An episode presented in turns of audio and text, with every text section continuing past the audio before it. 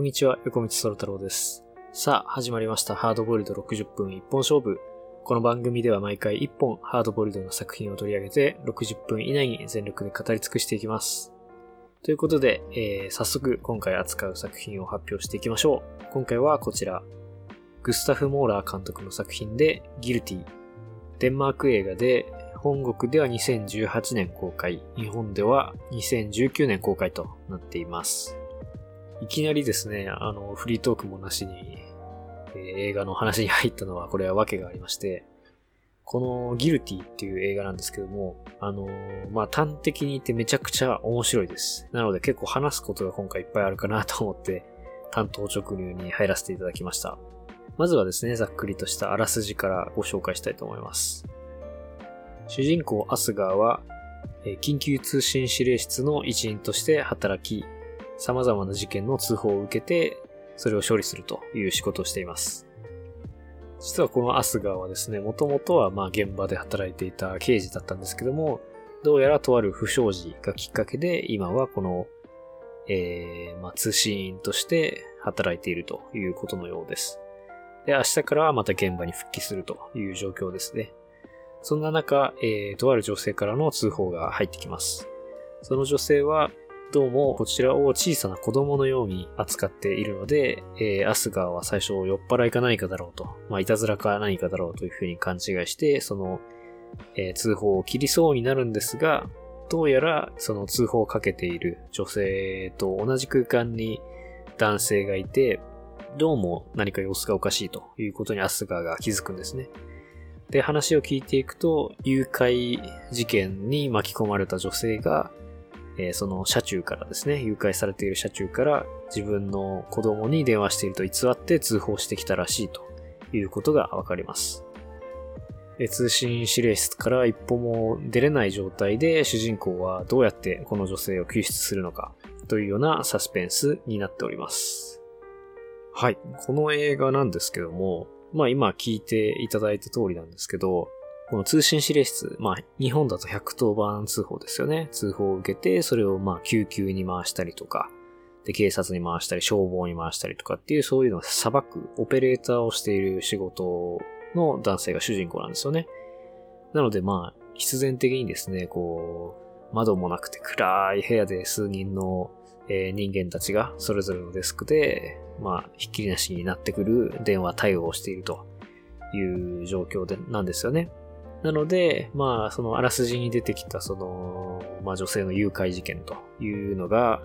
まあ進行中らしいということに気づいた主人公が孤軍奮闘してですね、いろんなところにこう連絡をしたりとかして、何が起きているのか、どうやって救出するのかっていうのをこういろいろ探り探りやっていく、まあリアルタイムサスペンスという形になっているんですよね。最大の特徴はやっぱりその、まあ、電話の情報のみで今一体現場で何が起きるのかっていうのを想像して主人公のアスガーがこういちいちあの的確な判断を下して、まあ、いろんなところに連絡したりをしして、えー状況を打開していくっていうその音のみで、えーサスペンスが展開していくという作りが非常に特徴的になっています。まあ、それがこの音のみであり、えー密室劇でもあるわけですよね。特定の非常に狭い空間の中で展開していく、まあ、90分ぐらいの非常にタイトな尺の作品なんですけど、まあ、12人の怒れる男とか古典の中では有名だと思うんですけど、そういうこう狭い中で人間たちのまあディスカッションドラマというか、まあ、まあ主人公のこう、いろんな人との会話で進行していくっていう密室劇プラスオペレーターの電話サスペンスで、なおかつその遠方の視覚情報が全く入ってこない。そしてこう直接手助けしたりもできないっていうそういうですね、まあ、ヒッチコックの裏窓みたいな、そういうサスペンスも入ってきていると。まあ、このあらすじを聞いただけでこれは面白いだろうなってわかるっていう、まあ、そういう設定で、こういう映画ってたまに、まあ、小説でもあると思うんですけど、こう背拍子のね、あらすじを読んだだけで、あ、これは絶対面白くなるだろうなっていう、そういうこうバチッとハマる設定っていうのが多分世の中には存在していると思うんですけども、この映画もそのうちの一つかなという感じですね。まあそういったあらすじの特徴っていうのを一言でまとめるのは難しいとは思うんですけども、まあ一つの条あの条件としてこうお面白みのポイントがこう明確であるっっていうところがあるんかなと思うんですよね。で、この映画の場合はやっぱりその売りがすごく、その、明確なわけですよね。音しかない状況の中で、なおかつその遠隔地の中でどうやって事件を解決するのかっていう、そこに、あの、見どころが最初から絞られているので、見る側も、あ、それは一体どうやってやるんだろうっていう、まあ、興味をそそられると。で、なおかつ、その、通信指令室からカメラが動かないっていうところで、映画としてどうその制限された素材を料理するのかっていう、その二重の興味も湧くわけですよね。なので、こういう密室劇ものとか、まあ、ソリッドシチュエーションスリラーとか言いますけどね、あの、キューブっていう謎の立方体の中に閉じ込められた人々が脱出するみたいな脱出劇ありましたけども、まあ、ああいったその非常に限定された空間の中での映画っていうのは、まあ人気なのはそういうところなのかなと。メタ的にどう料理するのかなっていう視点が入ってくるっていうところなのかなと思いますね。はい。ちなみにこのギルティなんですけども、実はですね、去年かな、ネットフリックスでもうリメイク版が出されまして、こっちの方は、あの、ジェイク・ギレンホールが主演をしているんですけども、まあそっちも見ましたけど、まあやっぱりどうしてもこう見る順番が僕はこの原原作というか、まあデンマーク版の方を先に見たので、まあ先に作られた方をですね、先に見たんですけど、まあそれもあって、ネットフリックス版も、まあ面白くなくはないんですけど、かなりその、原作の脚本を忠実にやっていて、一つ一つのセリフ回しもほぼ同じみたいな。それぐらい同じなんですよね。その、まあ普通リメイクって時代に合わせてプロットを大きく変えたりとかそういうのあると思うんですけど、ほぼ変えてなくて、それどころかセリフもかなり一緒っていう忠実なリメイクをやっていて、まあそれもあって、まあ、まあそもそも原作が非常にその、緊密な作りというか、なんでしょうね。その物語の展開上、オペレーターが、こちらは指令室です。あなたは今どこにいますか？みたいなその事務的な会話とかがたくさん出てくるんですけど、まあそれは絶対必要な会話なんですけど、そういうのじゃなくて、そのプライベートな会話ですよね。主人公のアスガーが、まあ携帯電話を持っていて、それを通じて、え元同僚とかとこう、プライベートな会話をしていって、で、それがサブプロットというか、彼の内面を掘り下げていくパートになっていくんですけども、その死後の部分というか、その私語りのその死後の部分っていうのが非常に少ないので、あのまあ、つまりそのセリフ全体がですね、非常にその無駄がない作りになっているわけですよね。必要最低限の内面のドラマしか描かれていない。なので、まあリメイクする際にも結構そのセリフを動かせなかったっていうところがあるんだろうなと思うんですよね。ほとんどメインプロットの部分は、そのオペレーターとしての会話なので、まあ、それを変えちゃうと必然的にそのプロットの展開も変えないといけないっていうので、まあ、ほぼ動かせなかったという部分があるのかなと思いますね。で、まあ、リメイク版との違いで言うと、まあ、ジェイク・ギレンホール版はですね、あの、結構そのサブプロットですね、主人公の離婚した、えー、妻とその娘がいるんですけども、そこの絡みをちょっと膨らませてあるっていう感じで、ただ僕はデンマーク版のその元々のギルティの方が、まあ、非常に本当に必要最低限な要素だけで映画が作ってある。そういう感じがですね、非常にこうタイトで、どこか抽象的な香りがするというか、禁欲的な香りがするというか、その感じがすごく好きだったので、僕としてはまあだからこの原作版のギルティを今回取り上げようかなと思いました。はい、それではちょっと前置きが長くなりましたけども、ざっくりとした感想の方に行きましょう。えー、電話越しにしか事件に主人公が携われないと。それで、まあ現場で起きていることもですね、こう、聴覚を通してしかわからない。あの、一回もですね、マイ、あの、カメラが、その部屋の中から、通信指令室の中から本当に出なくて、まあ、例えばその事件が進行中の、えー、まあその誘拐された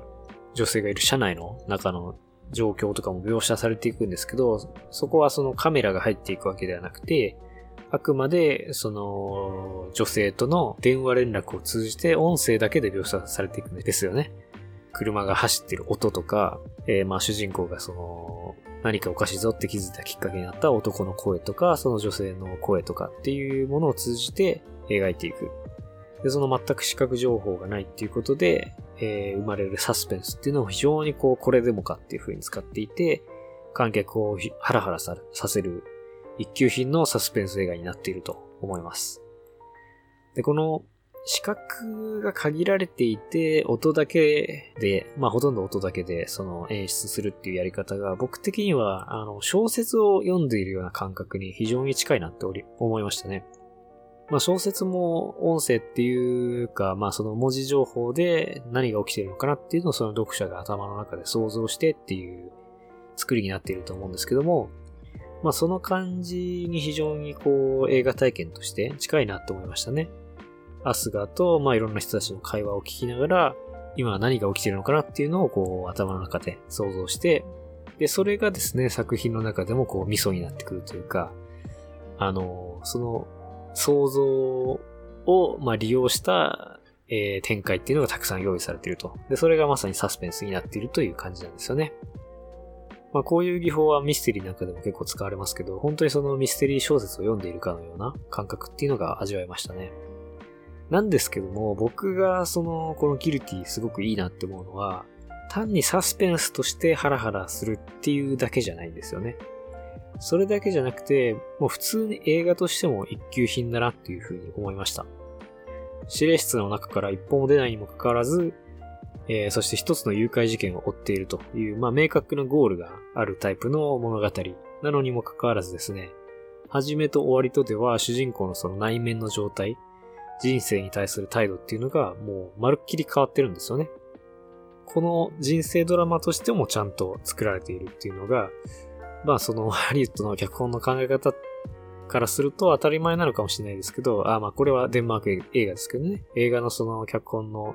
まあ常識的な考え方として、どんなまあチープに思えるような題材でも内面のドラマをきちんと作るっていうのはまあ理論上そのそうするべきだっていうのは言われてますけども、ただなかなかそれをきちんとやるのは難しいわけですよね。特にこういう、こう、限られた素材の中だと、あのー、まあ、難しい。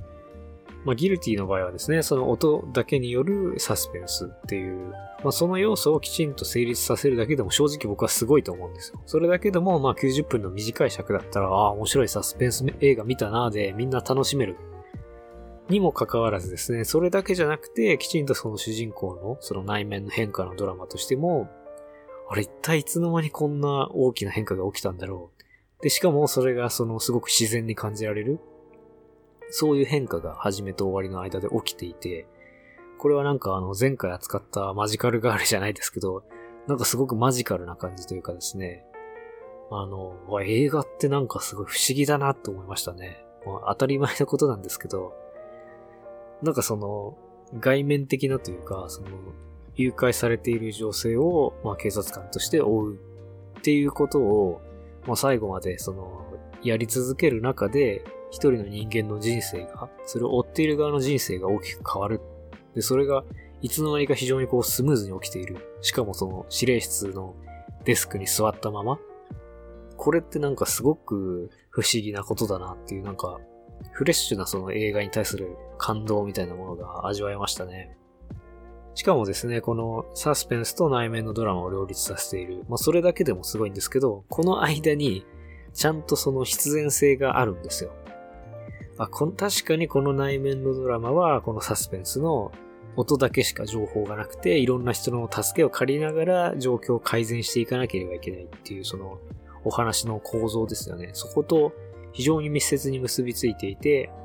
それによってしかこう主人公は変わっていけないみたいな、そういう内面のドラマになっていて、そこにこう橋渡しできるっていうのは、結構、これ、これまたその、稀な作品というか、ワンアイデアとドラマを両立させている。それだけでもすごい。でもそこにこう、橋をかけている。必然性という橋をかけている。これはもう本当に一握りの作品になってくる。まあ、名作と言っていいんじゃないかなというふうに思いますね。そしてですね、プロットの奇跡ですね。まあその、誘拐事件を追っていく全体のその奇跡が、まあ偶話のようにですね、一つの抽象抽象的なテーマを最終的に描いているんですよね。これはもう名作を超えて傑作と言っていいんじゃないですかね。その、ワンアイデアがあって、ハラハラさせてサスペンスとして面白い、内面のドラマとしても充実している、その二つが連関している、そして全体としてあの、ドラマだったりとか、サスペンスを超えた何か哲学的なテーマみたいなものを感じ出せる。もう完璧な、僕としてはもう理想的な映画だなというふうに思いましたね。しかも90分で無駄がないですし、まあ、映画っていうその媒体が持っているパワー、まあ小説もそうかもしれないですけど、こう、ある程度の長さがあるけれども長すぎないみたいな、その媒体の物語の特性というか、まあポテンシャルを本当最大限に発揮した作品だなっていうふうに思いますね。つまり非常にこう多層構造になっているというところですよね。まあこれはやっぱりその短編、ショートショートとか短編ではこういう大きなそのテーマみたいなのを描くの難しいですし、まあ長すぎるそのロングシリーズの最近は流行りですけど、まあドラマシリーズとかだと、ここまでのそのパワーを短い間に出せないっていうか、こう90分とか、その長編小説とか、それぐらいのちょうどいいボリュームじゃないと出せないこう魅力だと思うんですよね。それをきちんと出せている。しかもそのテーマも単に哲学的なテーマっていうだけじゃなくて、まあ、現代社会において警察がその、迎えている問題とか、その社会的なテーマとしても考えられるし、あるいは普遍的な人生におけるそのテーマとしても考えられるし、テーマの中も多層構造になっているっていう、非常にこう全体として見て多層的で、まあ様々な角度から楽しめる作品になっていると思います。まあちょっと話は変わるんですけど、まあ前回あのマジカルガールを扱って、で、魔法少女マドカマギカの影響をすごく受けてるという話をしたんですけども、あの二つの映画にやっぱ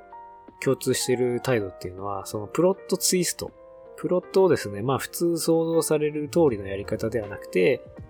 えー、まあ初めから罠が張ってあって、こうだと見せかけて実はこうでした。みたいなものとか、まあ、マジカルガールに至ってはですね、もう、これ最初から何の話？っていうですね、そもそも全体像が読めないような作りになっていたりとか、まあそういうその、普通であればこう単線的にこう、なんか三角形型のアークを描くようなプロットを作るわけですけれども、そうではなくて、えー、まあ、ぐねぐねプロットをこう、屈曲させたりだとか、円環構造にしてみたりだとか、そういうですね、プロットをこう、屈折させる方向っていうのが、まあ現代のその、エンターテインメントには、まあ、一つの方向性としてあるんじゃないかなと思うんですよね。つまりベタな物語っていうのを回避するための方策としてで、もう一つの方方向性として僕、あの、あるのは、それとは逆に、プロットはシンプルに、あの、一人の人間の成長端として、まあ成長端だったり、まあシンプルな物語として置いておく。なんだけども、それを多層構造にすることで厚みを出して、今までの物語と変化させるっていうやり方が結構その一つの派閥としてあるように思うんですよね。このハドプンでも扱ったボーダーラインとか、ボーダーラインソルジャーズデイの脚本を書いたテイラー・シェリダンの作品とかはもうかなりそういう作品が多いですよね。メインのプロットは結構ジャンル的というか、まあ殺人犯を見つけるだとか、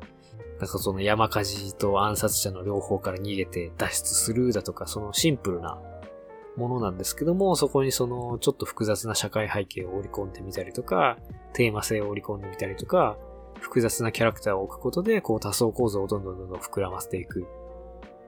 そういう、まあ、膨らまし方っていうのも、プロットをそのいじる方向とはまた別の方向として、あの、現代のハードボイルドの可能、可能性としてあるんじゃないかなっていうふうに思いました。で、僕個人の好みは、まあ明らかにテイラー・シェリダン型ですね。あんまりそのプロットをいじるタイプ実は僕は好きではなくて、まあ好きではないっていうほどではなくて、まあそういう作品もあれば楽しみますし、まあそれ、その、そのタイプで好きな作品もあるんですけど、まあ窓マギとかも楽しみましたし、マジカルガールも面白かったんですけど、ただやっぱそのタイプの作品は、プロットツイストがその前面に出てくるんで、どうしてもそのキャラクター、たくさんのキャラクターをその必然性を保ったまま、こう内面を深めて人生の深みみたいなものを描くのはちょっと難しいのかなっていうふうに思っていて、僕は結構そのキャラクターの、まあキャラクター自体がその多層性を持ってるのが好きなので、今のキャラクターと過去のキャラクターが全く違うとか、過去にトラウマがあるだとか、そういうキャラクターが好きなので、その手のこう分厚いキャラクターはまあプロットツイスト型の作品では扱いにくいっていう、まあ単にそれだけの話な気がしますけどね。で、ギルティに関しては明らかにこの多層構造になっているというタイプで、まあ、僕の好みにもバチッとハマってきたという感じですね。なんですけど、あの、実はですね、このギルティは、まあ、さっきプロットツイストないっていう風に言いましたけど、プロットツイストあるんですよね。あのまあ、捉え方によると思うんですけど、僕は伝統的な三幕構成に則っっているので、そんなに大きなプロットツイストではないと思うんですけど、ただやっぱりその、起きてる事件としては結構どんでん返しというか、あの、びっくりするような展開がいくつも用意されてるんですよね、サスペンスとして。で、その点を見ると、やっぱりその、まあ、このギルティも現代型のエンターテインメントの要件を満たしているというか、まあ、非常にそのトリッキーなプロットの要素も取り入れているという作品で、まあそういう2点3点するような話とかが、あの、好みの方とかでもすごい楽しめる。結構全方位的に面白い作品になってるんじゃないかなと思いますね。はい、ちょっと長くなりましたが、今回はですね、まあいつもはここでもうちょっとあらすじをその補足説明して、ネタバレありの批評というか、まあ、詳しめの批評に入っていくんですけども、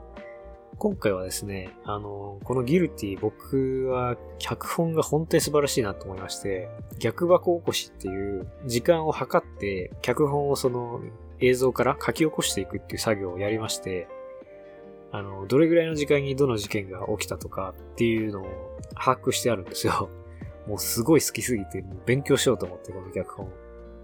で、本当あの、プロットツイストがありつつ三幕構成になってるっていう、あの、意味でもめちゃめちゃいいなっていう作品なんですけど、ただ、話しづらいのが、やっぱ結構サプライズが多い作品なんで、あの、何もない状態で 見ていただきたいというのがあるんですよね。なので、今回はそのネタバレを避けるためにですね、第1幕の、まあ、あらすじで説明したその、誘拐され中の女性から電話が入ってくると。いうところの手前ですね。あらすじでは飛ばされている、その手前の部分に実はですね、ものすごくうまい。大したことは起きてないんだけれども、その第一幕前半に必要なその、まあ、世界観の設定だとか情報の処理だとか、このキャラクターはどういう人なんですよとかっていう説明がですね、すごくスムーズになされていて、しかも面白いというところで、この第1幕の前半特集と今回はさせていただいて、えー、まあ、詳しくですね、そこの、まあ、女性から電話が入ってくるまでの流れを説明しながら、まあ、ここはこういう風になってるんじゃないか、みたいな批評を付け加えていくみたいなスタイルにしていきたいと思います。なのなので、あの、詳しいあらすじを説明しつつ、えー、語っていくみたいな、ちょっと今回はイレギュラーなスタイルになっていくと思います。まあ、まずはですね、物語の冒頭何が起こるかというと、えー、ヘッドセットが大写しになって、主人公が、まあ、あの、指令室でつけてるヘッドセットですね。で、そこから通報が一件入ってきます。で、ここはいきなり男がすごく荒い息遣いでハーハー言っていて、助けてくれ、助けてくれ、みたいなことを言っていて、もういきなりその映画の中にこう飛び込んでいくような感じというか、まあ掴まれるような非常にこう緊迫感があるオープニングですね。で、いろいろ話を聞いていくんですけども、まずこの主人公のアスガーのリアクションが非常に面白い。助けてくれ、助けてくれってこう、息最大な、もう観客からしたら、あれなんか、怪我したのかなとか、あの、命が危ないのかなとかって思うんですけども、アスガがそこでどうリアクションするかっていうと、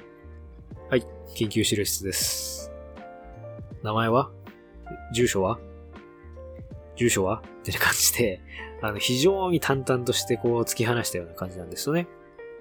まあ、それが非常にこの通報者の男性と主人公との対比を作っていて、まあ、まずその異様なムードというかですね、あの、そういう感じを醸し出している。で、こう、話を聞いていくと、その電話がかかってきた番号からですね、あのかけている人物の名前と住所とかですね、基本的な情報はわかるようになってるんですよね。で、そこからまあ住所とかを割り出して話を進めていくと、まあどうも男の話が要領を得ないと。で、そこがアスガ、そこでアスガーが、薬をやってるんですか？みたいな感じで聞くんですよね。で、どうもそうらしくて、男はその麻薬を摂取しているらしいってことが途中でわかるんですけど、俗に言う肺になった状態で電話をかけてきている。ただその住所というか今いる場所がはっきり特定できないと救急車をその送ることができないので、まあアスガはそれをしつこく聞くんですけども男は答えないという感じで、まあ、男はしきりに助けてくれ、助けてくれっていうのを繰り返してるんですけども、アスガは冷たく事務的に、まあわかるけれども、自業自得じゃないですかっていうふうにまあ言うわけですよね。その薬をやったのはあなたの意思なんだからということで。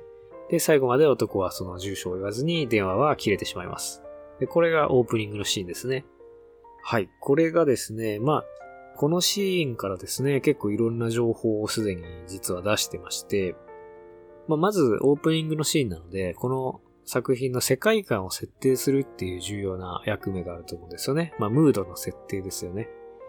で、どういうムードかっていうと、やっぱりその、非常にこう、助けてくれ、助けてくれ、ぜーぜーっていう、その、非常にこう、緊迫感がある、えー、まあそういう地獄みたいな世界っていう雰囲気を設定しつつ、なんですけども、その警察側のアスガーはそれを淡々と、あの、処理していくっていうですね、まあ非常に助けのない世界という、え、感じっていうのを、まあこのオープニングのシーンですでに出していってます。まあそれからこの、非常にえ、残酷で助けがない世界、かつ、まあ、警察であるアスガーが、それに対して、まあ、非常にこう、まあ、ある種悪い意味で慣れているというか、まあ、冷たい感じで接するっていうことで、まあ、この映画のリアリティラインが、まあ、かなり高いんだなっていうこともわかります。まあ、基本的にその、うーん、なんでしょうね、人間に対して抑抑圧的だったりとか、まあ、救いのない世界にすればするほど、リアリティラインっていうのは、まあ、高く感じられると。いうところがあるんじゃないかなと思いますね。ただ一方でそのリアリティラインを高く置きすぎると物語が動かしにくくなる。制約が多くなってくるっていうことでもあるので、まあそこはその作品の中でのこうバランスというか難しいところですよね。はい。それからまあいろんな情報を設定してまして、まあまずこの映画の舞台っていうのが、まあこの緊急指令室、通信指令室であるということがわかり、まあ主人公もこのカメラに映っている、あの、通信員のアスガなんであろうなっていうこともわかります。で、それから、まあ、この通信指令室のシステムの概要ですね。電話がかかってきて、それがオペレーターにつながる。で、オペレーターにつながると、その番号から、えー、通報者の名前と住所が特定できるというようなざっくりとしたルール説明ですね。まあ、この映画におけるそのサスペンスの肝になってきます。っていうのの、えー、ルール説明がなされています。まあ、それから主人公の性格ですね。ここで、えー、まあ基本的な性格っていうのが説明されていて、あの、まあ非常にこう冷たくて、あの、事務的に仕事をこなしていると。で、あの、ミソなのはですね、こう単に仕事をこなしているわけではなくて、きちんとリアクションも示していて、助けて、助けてっていうですね、この男に対して、自業自得ではっていうふうに言うわけですね。これはですね、まあ、通信指令員としては、あの、いらない一言ですよね。余計な一言を言っているわけで、まあ、ややその自己中心的で、こう、相手を自分の、なんでしょうね、その倫理観で、こう、決めつけてジャッジするようなところがあるっていうことが、ちらっとここで見えています。一方でですね、この音声の情報だけで麻薬をやっているのかっていうふうに、あの、聞いたりとか、えー、その捜査官として、あの、ある程度優秀なのかなっていうことも伺わせるというか、まあ、洞察力がどうもあるらしいっていうことがわかります。なんだけれども、こう、その相手のテンションに対して非常に冷淡で、まあこういうことが日常茶飯事なのだろうなっていう、まあこう、この仕事がややルーティン化していて、こう、ちょっと投げやりになってる感じっていうのも、えー、伺われますね。そういった情報が、まあこのオープニングシーンだけで非常にこうスムーズに示されています。はい。そこからですね、えー、まあ一旦そのヘッドセットからの電話が切れまして、今度はその机の上に置いてある自分のえー、使用のですね、私用の携帯電話から連絡が入ってきます。で、それを取ると、明日の件で話が聞きたいんだけど、みたいなことを言われるんですよね。で誰だこいつってなるわけですけど、で、アスガーの方も誰だこいつってなってまして、で、名前を聞くと、その、名前だけ言うんですけども、どこの誰かっていうのは答えないっていうので、で、アスガーが、あ、お前は記者かみたいな感じで聞くわけですよ。記者っていうのはその、ジャーナリストの記者ですよね。で、はい、そうですというわけで、あの事件について聞きたくてというわけですよ。で、それに対して、えー、アスガーがその冷たく、ノーコメントって言って切るんですけどね。で、切った後で、えー、同僚、まあちょっと上司に当たる同僚なんですかね、がやってきて、この部屋はその、使用の携帯は使用禁止だって何か言ったらわかるの？みたいな感じでちょっと注意されます。で、注意されると、アスがですね、あの、逆ギレ気味に、いや、知ってるよ。でも、その仕事の電話かと思ったんですけど、みたいな感じで言い返してきて、ふんみたいな感じでその注意した人がいなくなっちゃって、えー、そのカットは終わりですね。はい。このパートもですね、非常にこう自然に、あの、会話が展開していくんですけども、いろんな情報設定がなされています。まあ、オープニングのシーンではですね、あの、まあ、まあ、最も基本的な情報というか、ここがどこで、主人公が誰で何をしていてみたいな基本的なプロフィールが説明されているんですけども、ここではもうもう少しですね、あの、私のというか、プライベートな、えー、アスガー自身の設定っていうのがなされていて、明日の件で、あの事件で、みたいな、そのキーワードがちょっと置かれていて、まあ、ジャーナリストから電話が入ってきて、まあ、その番号もどこから漏れたのかわからないという感じなんですけども、まあ、勝手に連絡してくるわけですよね、ジャーナリストが。っていうことは、まあ、何かその取材を求められるぐらい、こう、社会的に注目を浴びている何らかの事件に、この主人公が、まあ、巻き込まれたのか、あの、その当事者なのかわかりませんけれども、その渦中にいるらしいということがわかります。で、その過去に起きた事件に関連して、明日の件でっていうふうに記者が言ってるので、明日何かその主人公にとって重要なイベントが発生するんだなっていうこともここで示されています。まあそういったことで警察官であることとかっていうのも踏まえると、まあ何か裁判沙汰になる不祥事、まあそういったその警察官で、しかも市民のその脚光というかですね、注目を浴びているっていうことで言うと、まあ何かその違法な尋問をしてしまったりだとか、容疑者を傷つけてしまったりだとか、まあそういったことなのかなっていうふうな、えー、まあ想像させる、あのー、会話のシーンになっていますね。で、明日まあ重要なことがあるって言えば、まあ何か裁判なのかわかりませんけれども、まあ出廷する予定なのかなぐらいの、えー、ことがここでは示されています。で、ここでもきちんとですね、あの、アスガーのリアクションというのが示されていて、まあ、ノーコメントでっていう風に記者を冷たく突き放してますよね。まあ、ここは、まあ、記者のそのやり方が強引なので、まあ、誰でもそうするかもしれないんですけども、まあ、先ほどのその麻薬をやっていた男からの電話と同じようなリアクションをここでは繰り返していて、やっぱりこう自分のあの意見を突き通すというか、相手の言葉を聞かないで、えー、結構その自分の主観にのっとって、えー、冷たく判断するというか、自己中心的なところがどうもあるらしいなっていうことが、まあ、ここでもわかります。で、それはその注意をしてきた、携帯使っちゃダメよって注意してきた女性に対する態度からも、まあ、わかりますよね。あの、いや、知ってるけど、みたいな感じで逆ギレしてますからね。それはちょっとどうなのっていう感じなんですけど、まあそういう自分が正しいと思っているタイプというか、まあ、すごく嫌なやつってわけじゃないけど、そういう傾向があるみたいな、こう、うまいバランスで描いてますよね。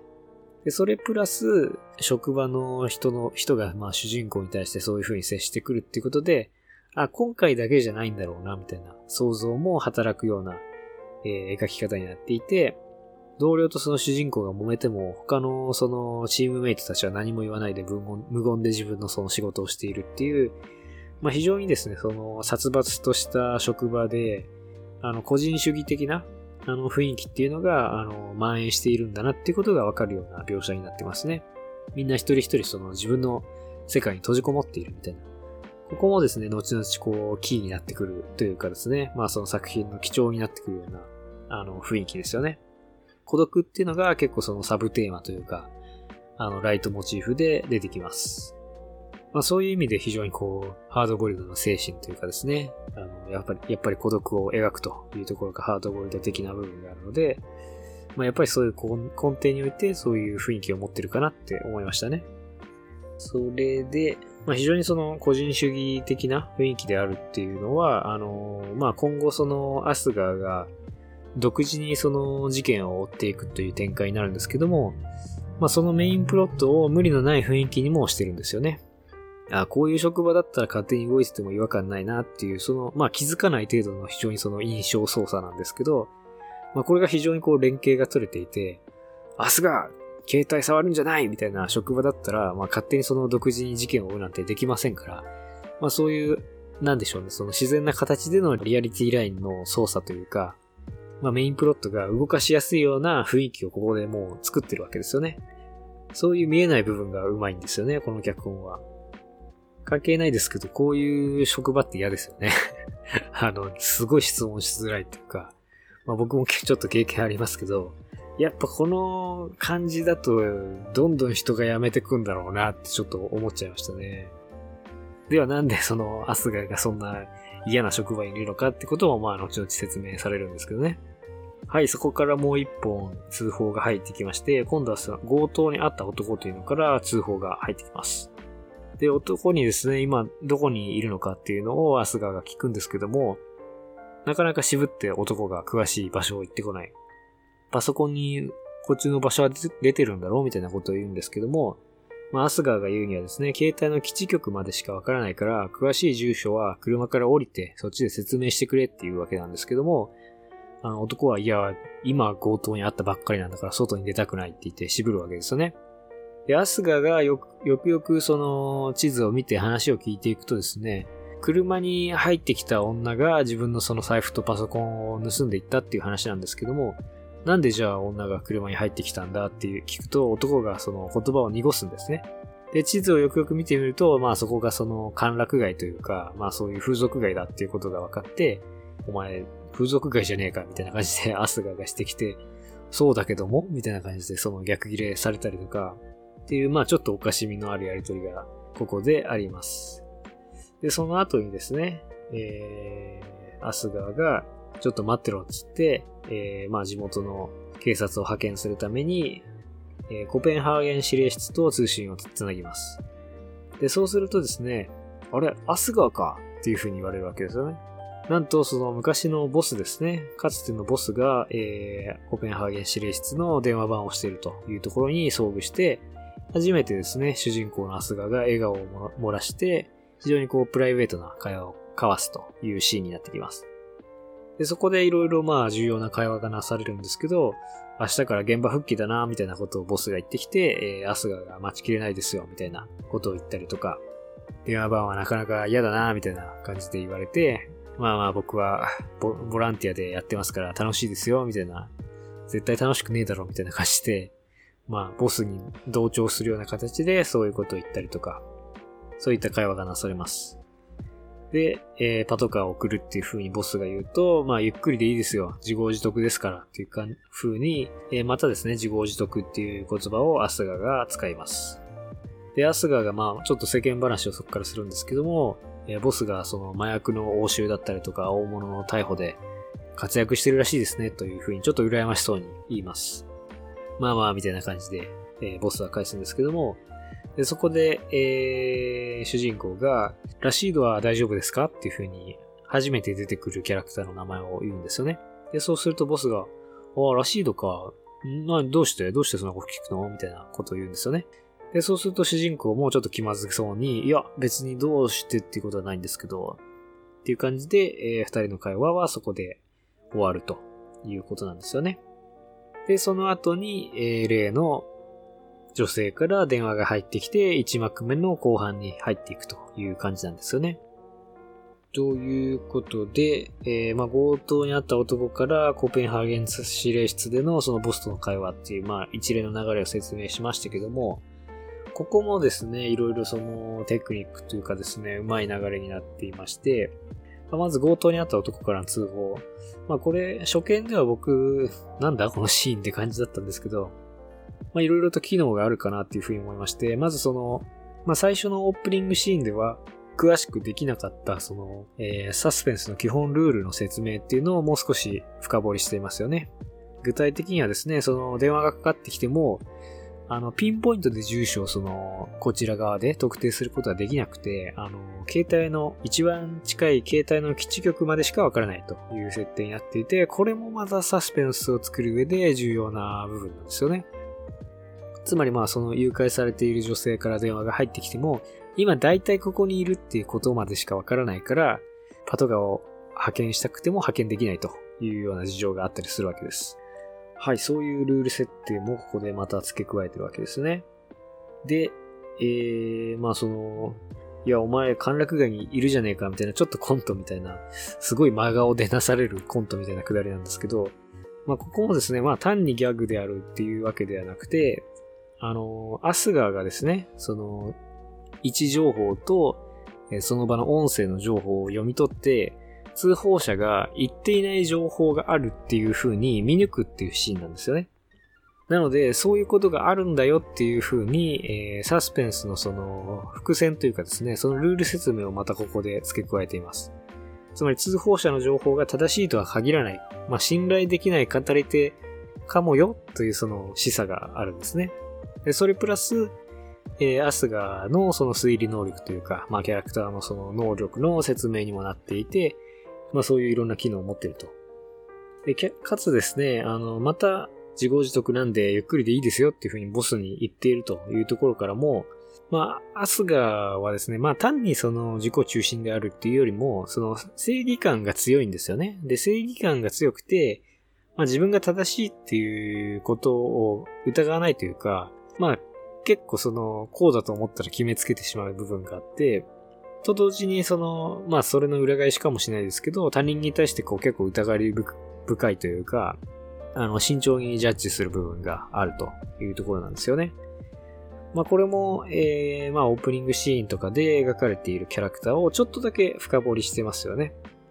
冷たくてやや自己中心的な性格っていうだけじゃなくて、まあそれと、なんでしょうね、裏表の関係にあるといえばそうなのかもしれないですけど、非常にこう正義感も強いんだよと。強いんだけどな、みたいな 感じの、そんなに憎めもしないけど、好きにもなれないみたいなキャラクターですよね、この時点では。はい。まあ、この短い会話の中で、そういうキャラクターも、えー、ちょっと深掘りしつつ、まあ、そういった部分がですね、あの、彼の内面的な、そのドラマにも関わってくるのかなっていうふうに、ここら辺でその観客も気づき始めるわけですよね。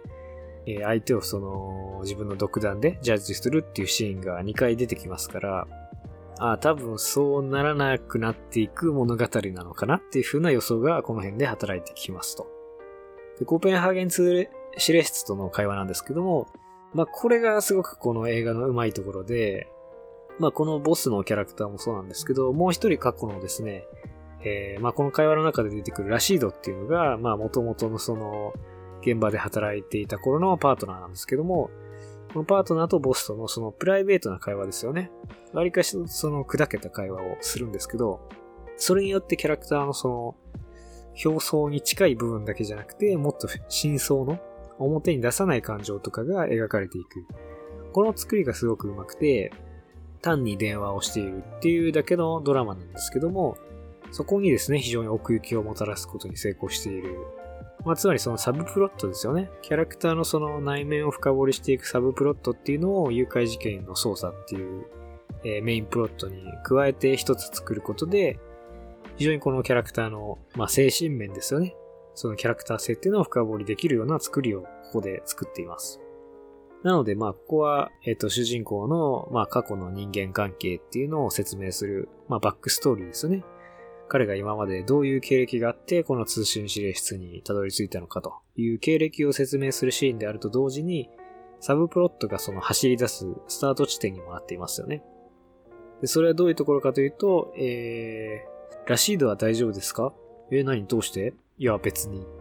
てんてんてんみたいな、このてんてんてんっていうその結構長めの沈黙がこの後あるんですけど、まあその沈黙が結構大事で、この映画脚本も素晴らしいんですけど、演技も素晴らしいなと。まあ演技というか演出というか、そういう部分も、その言葉に出さない部分も結構素晴らしくて、結構その、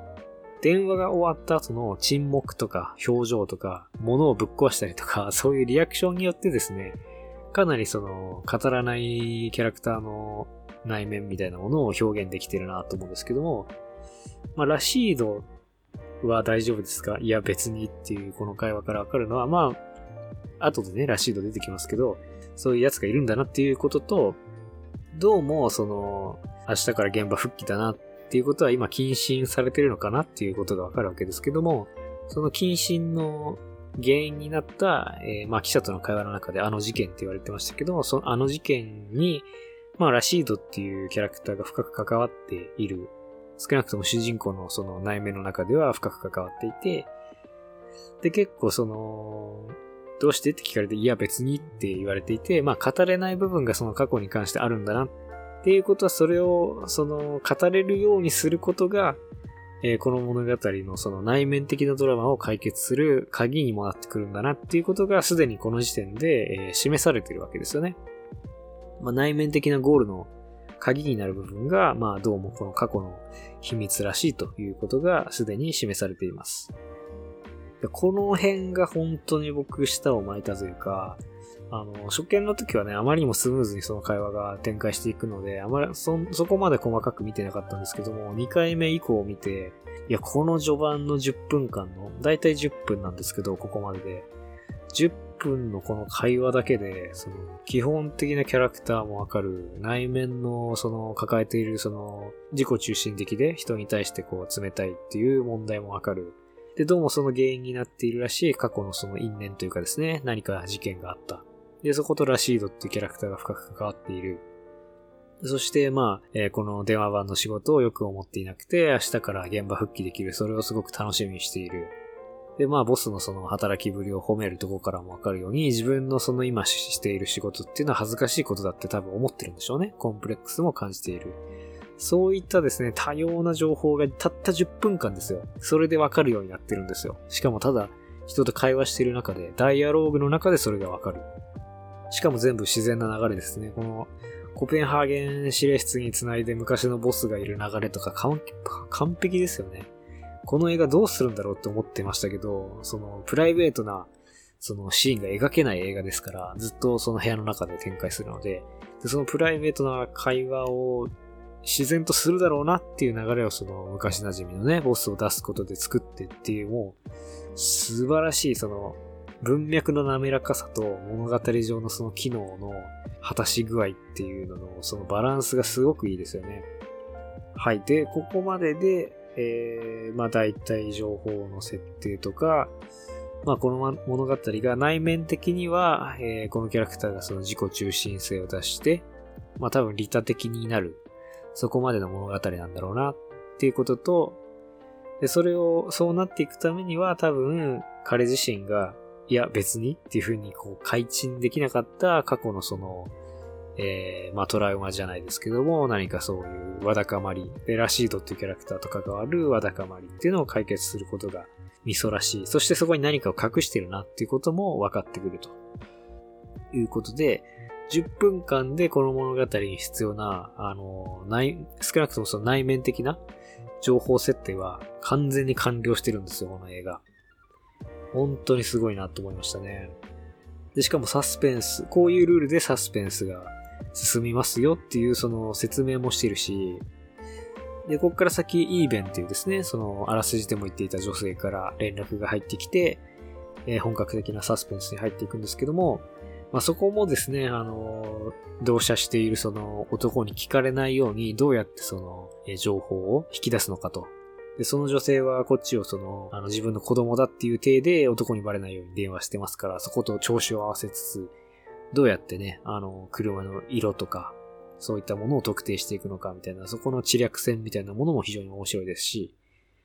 えー、まあ、プロット上びっくりするようなね、ポイントがまだいくつも用意されているので、えー、ここから先はぜひ映画の方を見て楽しんでいただきたいなと思いました。で、ちょっとまとめますと、今回はですね、まあ第1幕の特にその前半部分、たった10分間なんですけども、この10分間の中にすごくそのたくさんの、え、セッティングをしているという、紙セッティングをしているということはですね、すごいマニアックな回になってしまいましたけども、説明しました。世界観の設定、基本情報の設定、キャラクターの内面的な問題の設定、で、そしてサブプロットをスタートさせて、えー、ざっくりとしたキャラクターのバックストーリーも与えている。そして内面の問題を解決するために必要な鍵。まあ、テーマと言ってもいいですけどね。あの、内面上のテーマっていうのも、えー、提示している。まあ、それからプロット上ではですね、2回その相手を勝手にその独断で善悪をジャッジする。自業自得だっていうセリフが出てきます。まあ、それからその同僚に逆ギレしたりとかっていうことも含,、ま、含めると、この10分間の間で計5回ですね、え主観的な善悪の判断っていうのを他の人にやっています。これはその内面的なプロットとかを抜いた外面的なプロットだけを見てわかることです。っていうことはですね、この外面的なプロットっていうのが、まあ多分その、えー、テーマを描いていくんだろうなっていうことも想像させるわけです。つまりこの物語は、まあ主観的な善悪の判断について、えー、展開されていくのかなっていうことももうすでにちょっとわかるようになっていると。で、キャラクターもですね、自己中心的で何かを隠していて内向的っていうことで、まあ主観性、自己中心性が強いっていう意味で、まあ先ほど言ったその主観的な善悪みたいなテーマとこうしていて、それを補強する役目も果たしていると。それからサスペンスのルールの説明がなされていて、これから起きる、まあその、聴覚情報だけで、えー、今起きている状況を判断して、状況を打開していくっていう、まあその、やりとりがラリーのように続くんですけども、その外面的なプロットのパターンを、えー、すでに先取りして示しています。こうしたものがですね、全部ダイアログの中、その、主人公が説明的に自分のことをなんか、大げさにその、独り言で言うとか、そういうその無理やりな解決策がなく自然に処理されているっていうのが非常に素晴らしい。で、それだけじゃなくて、まあ電話がかかってくるっていう、すごくその受動的なプロットにも関わらずですね、主人公はですね、きちんと主体的にリアクションしていて、まあ基本嫌な感じのリアクションではあるんですけど、ただその主体的なリアクションをしているイコール個性があるということですからね。非常にその主人公の個性がわかる。まあそれからどのシーンも、あのー、キャラクターの説明、世界観の説明、サスペンスのルール説明、内面的なテーマみたいな感じで、えー、複数の機能を持っていると。それ一つとして、例えばその、警察のね、オペレーターのシステムを説明するためだけのシーンみたいなのがないわけですよ。まあそれをだから常に複数の機能をそのワンシーンに持たせていることで、こういうタイトな90分の、まあ実際には90分ないんですよね。エンドロールも入れると。多分80、85分とかかな？全体で。なんですけど、まあそういうタイトな物語になっているということで、えー、まあ本当にその脚本が無駄がない。そういう映画だなっていうふうに思いましたね。ぜひですね、この映画、あの、素晴らしい作品なので、あの、まあ、あんまり何も前情報を入れない中で、えー、見ていただけると。まあ、そして、まあ、今回はね、あの、第1幕の前半部分に、えー、集中しましたので、その部分にもちょっと 注目していただいて、あ、なるほど、確かにそういうこと言ってるわ、っていう風に、まあ1回目はね、あんまり何も考えずに、えー、2回目にちょっとその10分間だけ見直してみて、ああ、確かになって思っていただけると、ちょっと僕としても嬉しいかな、っていう風に思いますね。はい。それでは今回はこの辺りで失礼いたします。ご清聴ありがとうございました。